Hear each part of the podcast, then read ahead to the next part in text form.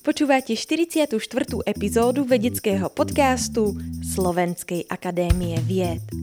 Mojím dnešným hostom bude profesor Ján Dusa, gemerský rodák a popredná vedecká osobnosť v oblasti výskumu a vývoja progresívnych keramických materiálov na Slovensku, ako aj vo svete.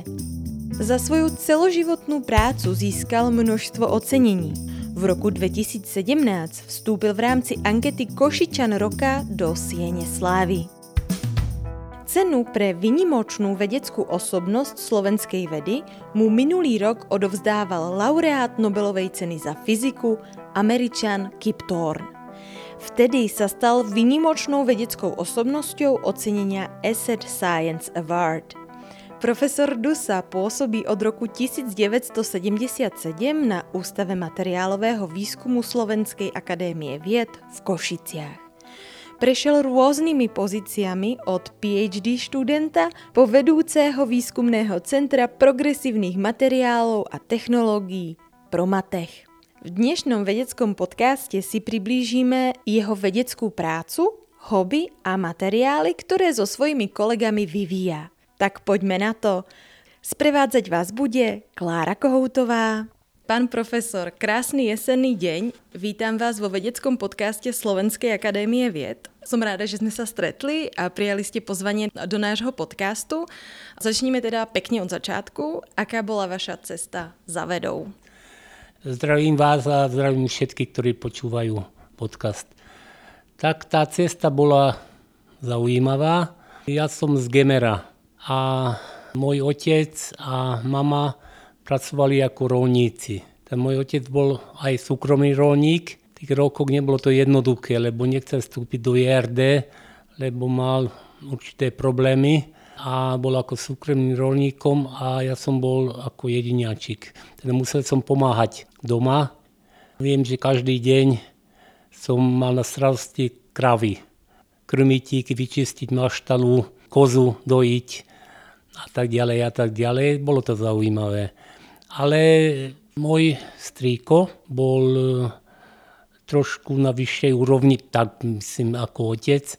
Študoval viac a nebol ženatý, nemal deti a mňa bral ako keby som bol tiež ako jeho syn. Tak strašne veľa sa so mnou zaoberal a on stále mi hovoril, že najvážnejší ľudia sú súkromní fyzici. Neviem prečo súkromní fyzici, ale tak mi to povedal. Mal som rád fyziku stále, matematiku, chémiu. Bol som strašne slabý, čo sa týka jazykov. Teda slovenčina, ruščina, tam som mal určité problémy. Ale matematika, fyzika, chémia áno. Tak som išiel, prijali ma aj do Bratislavy na fyziku, vedecký smer a prijali aj do Budapešti. Tak isto fyzika, vedecký smer. V Budapešti sme mali nejakú rodinu, aj trošku bližšie z Gemera do Budapešti som mal ako do Bratislavy, tak som išiel do Budapešti. Tá škola bola zaujímavá.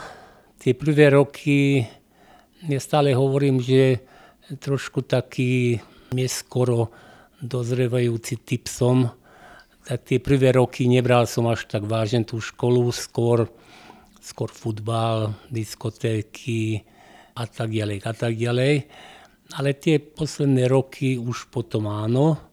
A keď som skončil, prišiel som domov a našiel som tu Košiciak ako CSC pozíciu.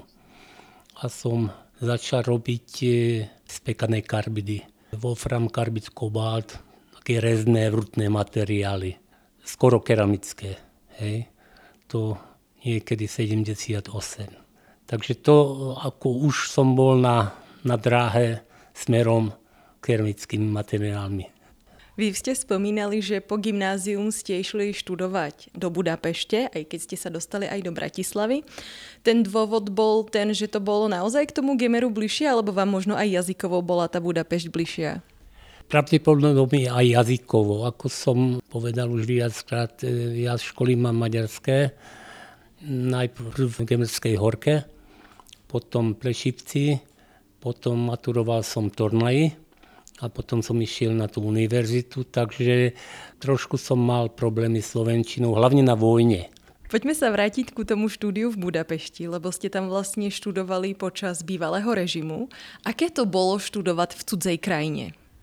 Áno, bolo to zaujímavé. Trošku spomínam na to, že tá doba v Maďarsku bolo trošku voľnejšia ako u nás. Hej. Určite podľa mňa to bolo tak. Tie skupiny už tam hrávali ako tvrdý rok. Ja som bol za Omegu možno poznáte Omega, LGT, trošku aj Ileš, oni trošku maďarské veci hrali viac. Potom veľa vecí sme dostali cez Jugosláviu, platne teda myslím, alebo z Rakúska. Takže ako mne sa tam páčilo vtedy a stále spomínam, že vtedy pivo lacná reštaurácia 5-6 forintov. Strašne často sme hodili skoro každý týždeň raz vyprážané šampióny plnené s pečením. A tiež okolo 20 forintov. No a hodil som na brigádu dosť pravidelne. Stávali bohatí nad Budapešťou štvrť pre bohatých a potrebovali handlangerov. No a platili celkom slušne, Mám taký dojem, že za víkend sme zarobili 500 forintov. Teda 2x250, 500 forintov. Viete si predstaviť pivo 5 forintov, jedlo 20, tak sa nám dobre žilo. Hej. Takže bolo to zaujímavé, ale tiež viackrát som spomenul, že ja som strašne rád cestoval domov. Ja mám rád strašne Gemer, a teda Slovensko. Ja nikdy som nemyslel, že chcem ostať v Budapešti, hej, alebo v Maďarsku. Ja som chcel, chcel prísť domov a cestoval som cez Šalgotarián, cez Filakovo do Plešivca. Keď som už bol v Lenartovci, ako som stiahol okno. Jednoducho som chcel cítiť domáci vzduch. Taký sentimentalistický bol som stále. Vy ste v jednom rozhovore pre Rádio Košice povedali, že ste na vysokej škole a vlastne aj teraz ste to povedali, že ste sa prihlásili na vedecký smer, aj keď vás v tom čase ešte vlastne veda toľko nebavila. Kedy sa to zlomilo, že zrazu ste si povedali, že wow, veda je super, chcem to robiť? Asi keď som už nastúpila PhD štúdium, teda CST, už som mal ťak. Vtedy tá doba bola iná, viete, 78, 9, 80. Môj kamarát ma naučil, ako byť doma v tej oblasti, čo robím, hej. Viete, vtedy sme mali nejaké časopisy, kde som dozvedel, že niekto publikoval niečo tu alebo tam. Ale jednoducho k tomu sme sa nedostali, ako teraz. Ale v knižnici sme mali vytlačené také pohľadnice, kde som mohol vyplniť adresu, to som našiel, toho profesora, doktora z Ameriky, napísať mu, že vidím, že publikoval taký a taký článok, prosím, pošlite mi kópiu. A potom som ešte dopísal a plus podobné články. Naozaj bol som ako skoro jediný na ústave, ktorý dostával, keď nie každý deň, ale každý týždeň dvakrát, trikrát obálke kópie tých článkov. A to bolo strašne dôležité a učím aj mladých dneska byť v obraze. Človeka nemôže na konferencie nikto prekvapiť, keď je v obraze, keď vie, čo publikuje celý svet v tejto e, problematike. A dneska je tá doba iná, idete na Science Direct a nájdete všetko, hej, skoro. Ale jednoducho mladí to musia aj dneska robiť. Ale v tom čase to muselo byť strašne ako finančne náročné, lebo ste to museli posielať Nie. cez poštu, či ako? Áno, ale, ale cez ústav. Mne to ako nič nestalo, jednoducho ústav to platil poštovné a oni to poslali, bol som prekvapený, ale asi im záležalo, aby sme ich potom citovali. Týždeň nedostal som každý druhý, tretí deň nejaký článok. Vy ste po tej základnej vojenskej službe v roku 77 zakotvili tu na ústave, na ktorom teraz sedíme. Je to teda Ústav materiálového výskumu v Košiciach. Prečo ste sa rozhodli ísť pracovať na Sávku? Možno trošku to bola náhoda. Ja som prišiel domov a hľadal som miesto, kde ísť. A jeden môj známy, potom sme pracovali aj spolu trošku, ma informoval, že vypísali tu ako pozíciu pre kandidáta vied. Mne sa to zapáčilo, ako materiál výskum som prišiel tu, bola komisia a v komisie bol jeden fantastický profesor, profesor Karel. On učil a zaviedol dislokačnú teóriu alebo dislokačné veci tu v Košiciach alebo vôbec na Slovensku.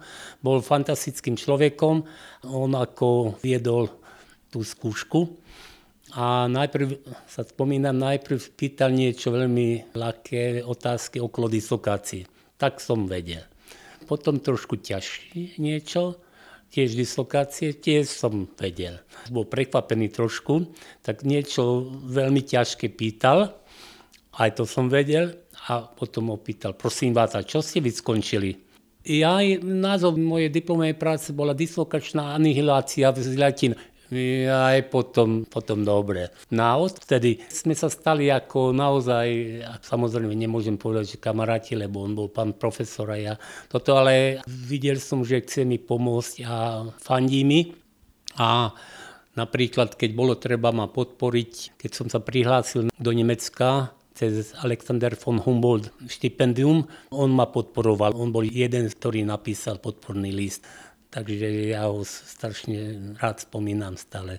Keď už ste ho spomenuli, tak vy ste vlastne niekoľko rokov strávili na zahraničných pobytoch vo vyhlásených inštitúciách a počas tých zahraničných pobytov ste mali možnosť stretnúť sa s množstvom významných odborníkov na poli vedy a tak e, spomente nejakých. Tak je ich veľa, hej.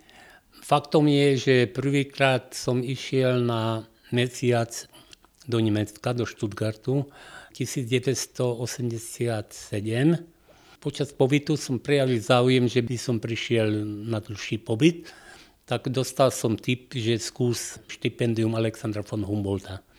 Tak ja som to skúšal, ako som povedal, pán profesor Karel ma podporoval, profesori z Maďarska, Švédska. Profesor Švédska ma nepoznal, ale poznal môj publikácie, takže podporoval ma. Ja som získal štipendium. V Československu získali samozrejme, ale tu na východe, myslím, že predo mnou 20 rokov nikto nezískal. Hej. Ja som získal v 89. A prišiel som do Stuttgartu, kde, kde výskum v oblasti keramiky, konšušnej keramiky na svetovej úrovni. Takže tam som stretol naozaj potom veľmi významnými vecami, nielen zo Slovenska, ale USA, Japonsko, Anglicko. Prvýkrát som išiel do Anglicka 1989, oktobri. Ja som prežil v Londýne vlastne revolúciu. Ako viackrát som povedal, že mám odloženú fotku. Domáca pani, kde som býval počas pobytu, ma ofotil, ako sledujem a ako skoro plačem, keď Havel a Dubček rozprávali v telke. Hej. Takže bol to fantastický pocit. No a hovorím, pobyt v Štutgarte, o to ako začiatok naozaj fantastický.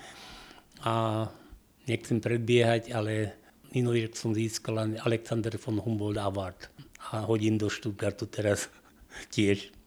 Ale teraz asi skôr ako prednášať, než sa učiť. Áno, prednášať sme vymysleli s domácim profesorom, že skúsime to urobiť tak, že dám, dáme dokopy mladých. Oni sú teoretici, modelujú a my vieme robiť veľmi pekné experimenty a že dáme dokopy mladých, aby sme tú spoluprácu rozvíjali a podľa mňa to je ešte efektívnejší spôsob, ako rozvíjať tú myšlienku v Moldovú. Vy patríte k zakladateľom výskumu a vývoju keramických materiálov na Slovensku. Počas celej svojej vedecko-výskumnej kariéry vyvíjate nové keramické materiály a kompozity. Kde berete inšpiráciu, aby si to naši poslucháči vlastne vedeli, vedeli predstaviť? To si akože poviete, aha, tak tento materiál sa nám nejakým spôsobom neosvedčil, tak sa pokúsime vytvoriť iný, alebo ako si to máme predstaviť? Áno, začali sme to, ako som povedal, ja najprv som skončil CSC, Wolfram Carbide Cobalt, Wolfram Carbide je keramika, hej, skoro keramika. Vtedy kolegovia už v Bratislavi začali ísť na cestu konštrukčná keramika. pán inžinier Pánek, môj dobrý kamarát, môžem tak povedať, on to rozvíjal a terajší predseda, pán profesor Šagalík, bol mladý, on je mladší o 23 rokov ako ja, ale bol už prítomný, hej. Takže oni začali vyvíjať SI3N4 systémy. SI3N4, teda nitris kremíka, bol boom vtedy. To bolo fantastické niečo. Celý set vyvíjal hlavne Američania a Japonci. Japonci strašne. Takže išli sme na tú cestu aj my a tedy sme v tom aj pokračovali dosť dlho a potom prišli stále nejaké nápady vo svete alebo niečo aj my sme dodali samozrejme, ako napríklad uhlíkové nanotrubičky, grafén, viete, veľký hit bol grafén. A tie nanotrubičky, ten grafén sme chceli využívať, aby sme vylepšili vlastnosti tých keramických materiálov, aj sa nám to podarilo. Takže keď veľmi sleduje človek svet, tak vidí pohyb a môže pridať niekde a môže aj vylepšiť veci. Hej. Tie najnovšie veci sú tzv. tie vysokoentropické keramické materiály, kde sme celkom doma, už aj na Slovensku. Z toho, čo hovoríte, mi vyplýva, že ten odbor za tú dobu, čo vy pôsobíte na Sávke v Košiciach, vlastne prešiel akože obrovskou zmenou, že naozaj tie zmeny sú strašne rýchle, že tie materiály vlastne sa veľmi často obmieniajú. Je to tak, je to tak. Ako som povedal, začínali sme hlavne SI3 4 kremíka, ale boli tam aj A2, A3, SIC, rôzne kompozity, jednoducho vyvíjame ešte aj stále a ja som strašne hrdý na to, že ako tá oblasť je veľmi silná, by som povedal, na Slovensku. Tým v Bratislave, tým v Trenčíne okolo pána profesora Galúska a ten náš tým tu, Košiciak, ako naozaj sme celkom slušní, silní. Hlavne, alebo aj vďaka tomu, že vybudovali sme podobné centra, ako sedíme teraz v ten Promatek, hej, sme nakúpili naozaj slušné zariadenie a viete, robiť materiálový výskum bez špičkových zariadení jednoducho sa nedá. Takže mali sme šťastie a sme na tom naozaj veľmi dobre.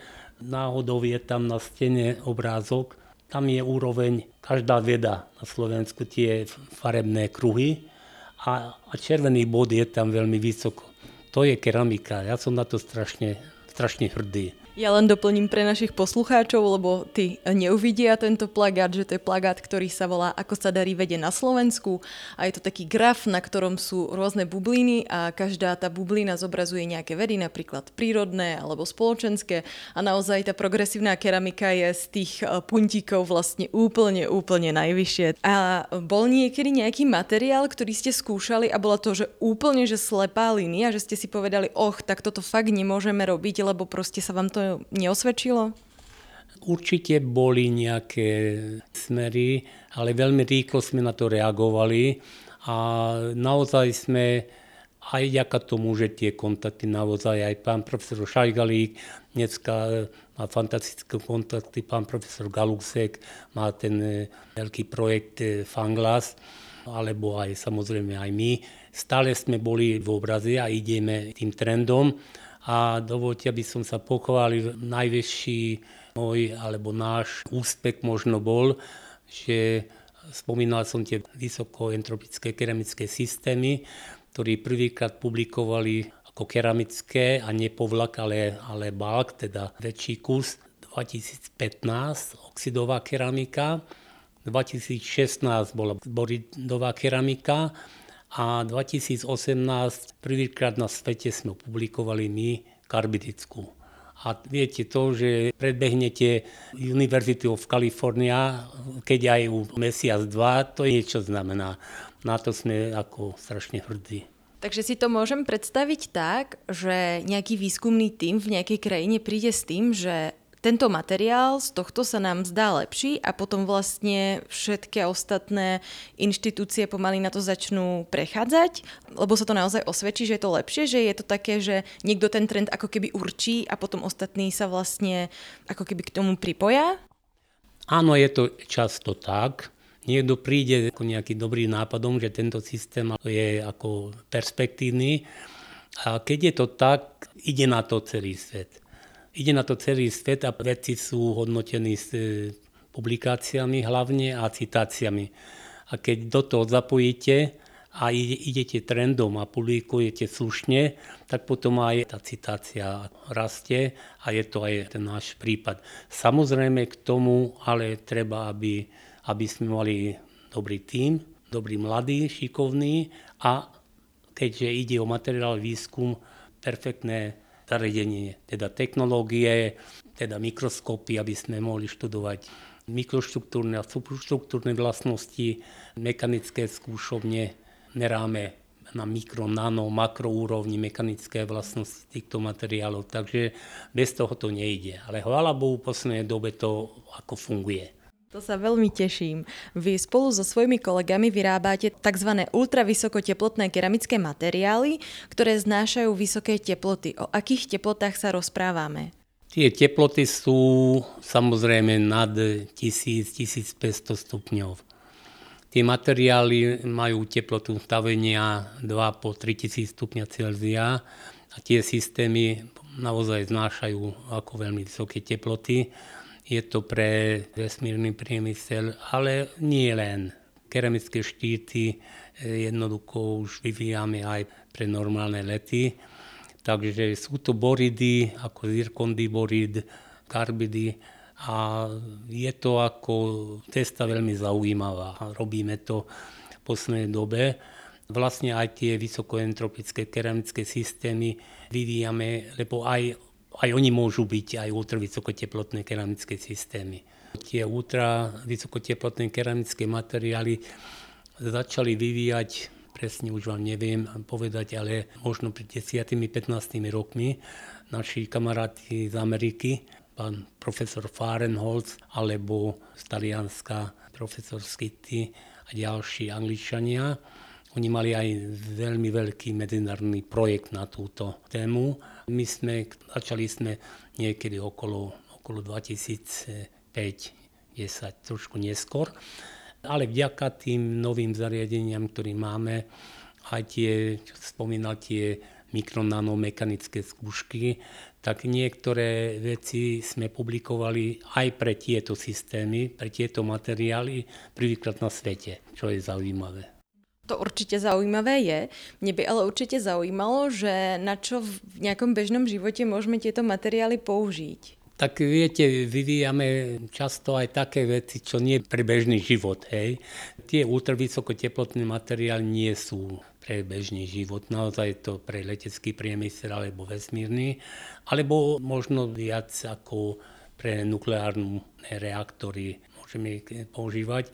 Pre bežný život tie bližšie možno vyvíjame teraz keramické systémy s grafénom pre ochranné vesty, pre vojenský priemysel alebo pre policajty. Tie materiály sú strašne ľahké a vedia absorbovať tie energie oveľa viac ako ocel, ktorý je ťažší a nevie až tak absorbovať. Takže vyvíjam samozrejme aj pre každodenný život e, veci, ale niektoré sú pre špeciálne aplikácie. No ale akože cesto vlastne je to využitie tých materiálov veľmi široké. Navyše tie mikro-nanovlákna sa dajú využiť aj ako aktívny materiál solárnych článkov na produkciu energie, či sa môžu uplatniť pri ochrane životného prostredia. Dá sa teda povedať o nich, že sú teraz dosť vyhľadávané? Určite áno. Nad vašou hlavou vidíte také mikronanovlákna vlasy. My sme nakúpili technológiu, tzv. elektrospinning technológiu. Vieme vyrábať tie mikronanovlákna, či uhlíkové, alebo vieme ich potom transformovať aj do keramických. Tie uhlíkové napríklad, to je najväčší hit možno, že vieme vyvíjať a optimalizovať pre katalizáciu výrobu vodíka. Aby sme vyrobili zelený vodík. To sa dá zelený vodík vyrobiť? Áno, aj momentálne používame na svete, mám taký dojem, okolo 5% zeleného vodíka. Tá veda veľmi ide smerom, A my tam pracujeme tiež veľmi intenzívne, aby sme vyvíjali tie mikronanovákna pre katalýzu zeleného vodíka. A toto je fantastická vec podľa mňa. Vy ste pred niekoľkými rokmi medzi prvými na svete uverejnili články o príprave a vlastnostiach vysokoenergetických karbidov. V tom čase ste snívali o tom, že aj nimi vyvíjané ultravysokoteplotné keramické materiály raz prispiejú k tomu, aby let z New Yorku do Londýna trval menej ako dve hodiny. Ako ste v tejto veci pokročili? Je to stále hudba vzdialenej budúcnosti? Áno, tak musím sledovať, lebo najprv dve hodiny, teraz už jedna na pol, alebo čo ja viem. Samozrejme, tie ultravysokoteplotné keramické systémy, ktoré znášajú tie vysokoteploty a sú ľahké pre tie štíty. Naozaj v tom pokračujeme, ale je to z našej strany základný výskum. Takže my vyvíjame naozaj tie vysokoteplotné vlastnosti, ako znášajú tie teploty, potom oxidáciu, je tie vysoké teplotné, aj mechanické vlastnosti a ako ukazujú to, že tie naše publikácie v tejto oblasti ako sú kvalitné, citujú ich, takže ideme správnym smerom, ale zatiaľ z našej strany je to základný výskum. Rubrika Buď alebo. Šport alebo hudba? Aj, aj, musím vybrať. Nie, nie, ja som bol strašne na šport a strašne na hudbu. Robil som DJ a viete dlho. Zima alebo leto? Hej, ja tiež. Bol som plavčíkom a aj strašne rád som lyžoval. Tak mám rád aj to, aj to. Aj balaton, aj vysoké Tatry. Fauna alebo flóra? Tak, to zase ani jeden. Kino alebo divadlo? Tak asi kino. Stále hovorím, že keď som študoval v univerzite, som prečítal týždenne jednu knihu. Naozaj strašne veľa som čítal. Sa veľmi hambím, ale možno 10-20 rokov som neprečítal ani jednu knihu.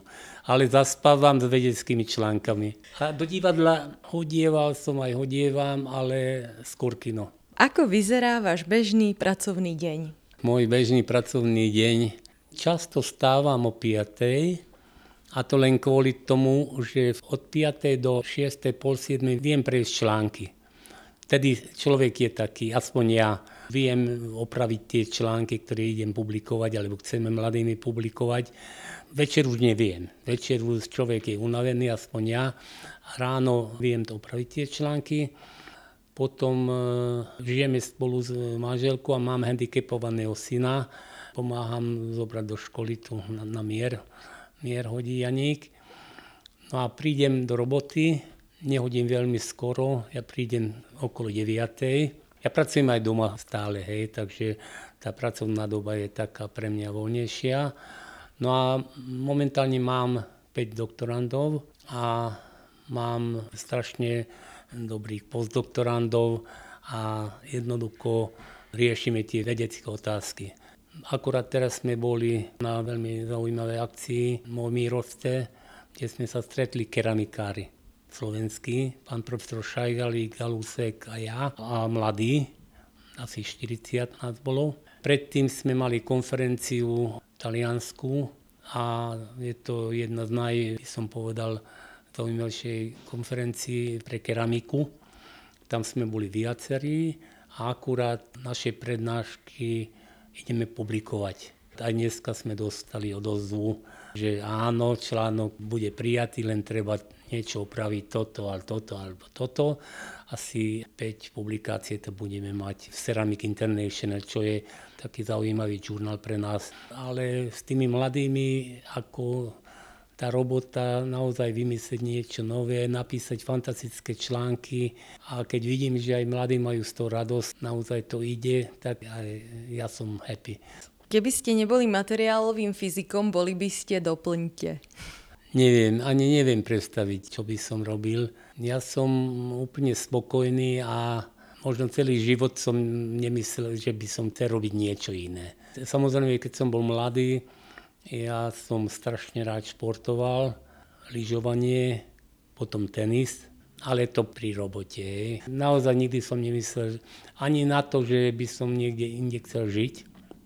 ja stále len doma. Hej. Keď som, ako ste spomínali, bol som v Stuttgarte, Alexander von Humboldt, rok a pol, potom som bol vo Viedni, Hertha Filmberg, potom som bol v Cyberdorfe, pracoval som pre Joint Research Centrum, pre Európsku komisiu v Holandsku Petene rok a pol, tak som strašne veľa bol vonku, aj v Londýne, viackrát na mesiace, ale jednoducho som nechcel ostať niekde. Ja som rád, keď som doma. Samozrejme ísť von aj mladých takto, ako učím, že treba. Hej? Treba byť v kontakte vonku, treba naučiť veľa vecí vonku, ale treba prísť domov. No. Ale niekedy, mladí niekedy, dneska, ako nie je to jednoduché. Ja ich chápem samozrejme, ale sa snažíme to riešiť aj tak, že tie platy sú nízke, aby cestovali von každý rok. Ale tá odmena a tá motivácia, ja som strašne rád, že ako je tu ako ESET a naozaj podporuje tú vedu a ja si myslím, že nielen podporuje a je to fantastická vec, že aj motivuje tých mladých. Mladí vidia, že keď pracujem, makám, tak možno aj ja vyhrám tú cenu potom. Hej. Takže je to veľmi pekná a užitočná vec od firmy Asset a ja verím, že budú aj iné firmy tak podporovať, alebo aj štát bude trošku viac podporovať mladých. Je to Dúfajme, vy ste minulý rok získali cenu pre výnimočnú osobnosť slovenskej vedy, ktorú vám odovzdával laureát Nobelovej ceny za fyziku Kip Thorne. Ako ste to prežívali, že ste sa stretli s laureátom Nobelovej ceny a vlastne celé to, že ste boli odmenení? Bol to fantastická vec, totiž e, to sme vedeli, že sme vo finále. Boli sme tam piatí. Každý fantastický vedec, nikto nevedel, že kto vyhraje. Bolo to ako naozaj vyhlásené tam, takže už vôbec to, že som vo finále, už ako to bolo ako fantastická vec. Viete, keď pán profesor Torn povedal, že dneska vyhral, keď povedal, že materiál, no pre tak, lebo ostatní neboli materiáloví veci, tak už som to vedel, že budem to ja. A no ja som bol strašne dojatý, ja som troška aj plakal, takže aj mi odovzdal cenu, aj ja som, ja som bol tak dojatý a tak som to prežíval, že no, bolo to fantastická vec. Ako naj, najviac, čo som dosiahol vedeckej kariéry asi. Ja som sa vás presne na toto chcela spýtať, lebo vy ste za svoje výskumné a pedagogické aktivity získali početné uznania od vedeckej, ale aj od tej laickej alebo spoločenskej komunity. Ste akademikom učenej spoločnosti Slovenska, Maďarskej akadémie vied a World Academy of Ceramics. Ste tiež čestným členom mesta Tornala a boli ste uvedení do Siene slávy v rámci ocenenia Košičan roka 2017. Keď dovolíte, doplním, čo medzi tým sa stalo. Vedecké hodnotenie, ako som spomínal, získal som Alexander von Humboldt Award čo je tiež fantastická vec, lebo na Slovensku boli zatiaľ traja, takže je to fantastická vec. A aj to druhé ocenenie, verejnosť, ste spomínali, že som čestný občan Tornaji, keď som maturoval. Už som aj čestný občanom Gemerskej horky, kde som vyrastal. Takže viete, je to je to fantastický pocit, keď ľudia, neveci, ako tiež vás hodnotia a hodnotia veľmi pozitívne. No ale ESET je, keď vám cenu odozdá nositeľ Nobelovej ceny, no je to naozaj fantastická vec. A ako som spomenul, naozaj Humboldt bol môj začiatok 1989 v Stuttgarte roka pol. No a teraz tá cena je to tiež ako medzinárodne fantastická vec. Mhm. Takže už asi viac ani netreba. Ako vyzerajú nedelné rána v rodine Dusovcov? Dobre, ja mám fantastickú manželku, strašne rada varí a veľmi dobre varí, takže tie raňajky sa smieme stále, že viacerí, s ktorými tu hodím na obed, chcú ísť už okolo 12.10, 12.15 a ja neskôr, neskôr, lebo viete, ja mám raňajky každé ráno, voľské oka, šunka, šampióny a tak ďalej, tak nie som až tak hladný, lebo moja manželka, ona nielen nedel, aj každý deň a samozrejme tie nedelnejšie obedy, to sú naozaj fantastické. Čo máte tak najradšej? Mám rád meso, som na meso, rôzne, v poslednej dobe také menšie, tak čínsky spôsob by som povedal, ale nie v Číne. Ja mám rád európsku Čínu. Ale v Číne ste tiež boli. V Číne som bol posledný krát pred covidom na mesiac na prednáškom turné, ale keď môžem takú, takú sandu, boli sme s pánom profesorom Šajgalíkom v Číne a keď som ja tam sám, tak predsa až tak. Ale keď príde predseda akadémie, tak nás pozvali na slávnostný obed. A pred obedom ako výrazne povedali, výrazne, že v celej Číne tu pripravujú najlepšiu polievku. Prišla polievka a viete, všelijaké z oceánu, všelijaké veci tam a ja to veľmi až tak nie. Hej. Takže trošku som ochutnal a som to nehal. A naraz nič sa nedieje, nič sa nedieje.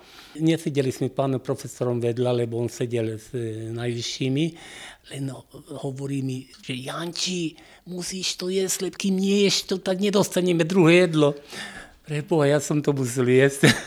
Takže vaša manželka varí lepšie činu ako v Číne. Viete, ja mám ako pre mňa najlepšia polievka, slepačia polievka na spôsob ujházy. To sú prsia, kúsky mesa a také, naozaj taká slepačia polievka, taká typická maďarská polievka. Aj my tu máme aj často. Rubrika Veda versus viera. Čo veríte? Čo verím? Ja verím, verím všetko, čo je pozitívne. Čo je pozitívne pre moju rodinu, pre mňa a pre ľudstvo. Vy ste teraz spomínali, že knihy ste nečítali strašne, strašne dlho, ale keďže ste robili na vysokej škole DJ-a, tak sa vás spýtam na to, že ktorá hudba vám je najbližšia, či by ste odporúčali nejakého interpreta? Ja, tak viete, to bola, to bola doba 75, 6, 7. Tam sme mali strašne rád aj, aj tú hudbu, teda ten Safter, Black Sabbath a tak ďalej a tak ďalej ale ja strašne mám rád Bee Gees. Bee. Ja strašne som mal rád, ako aj te, teraz mám rád Abu takú melodickú hudbu a tie tvrdé veci, to som, to som mal som aj rád, ale videl som, že musím to povedať, že mám to rád, lebo to bol trend, hej. Ale skôr ja mám rád, ako naozaj Bee je typická skupina, ktorú ubožňujem. Samozrejme aj Beatles, alebo Rolling Stone bol zaujímavý, ale Rolling Stone bol trošku ja tvrdší, ale Bee je môj. Ako trávite rád svoj voľný čas? Tak e, bývam tu nedaleko malé ide. Mám tam dom so záhradou, tak trošku ako venujem v záhrade. A mám núčku. Mám 7-ročnú núčku, tak keď ma chce, tak veľmi rád som ako s núčkou ja božňujem samozrejme aj dceru, aj núčku a veľmi rád som s nimi. Ako som povedal predtým, veľa sme lyžovali, aj manželkou, aj dcerou. Dcera mala 6 a už krásne lyžovala aj v Žný hopok. Na to sa pamätám, hej. Takže v poslednej dobe už šport menej, takže záhrada, trošku hudby a ešte stále tie články. Ešte stále tie články. Pán profesor, ja vám veľmi pekne ďakujem za príjemne strávený čas vo vašej spoločnosti. Naše milé posluchačky a posluchači, dúfame, že ste sa dozvedeli niečo nové a zaujímavé z oblasti slovenskej vedy. Dramaturgicky sa na dnešnej epizóde vedeckého podcastu SAV podielali Katarína Gáliková a Klára Kohoutová. Technická podpora Martin Bystriansky. Ak sa vám náš podcast páči, dajte o ňom vedieť aj svojim priateľom. Každé vaše zdieľanie nás poteší.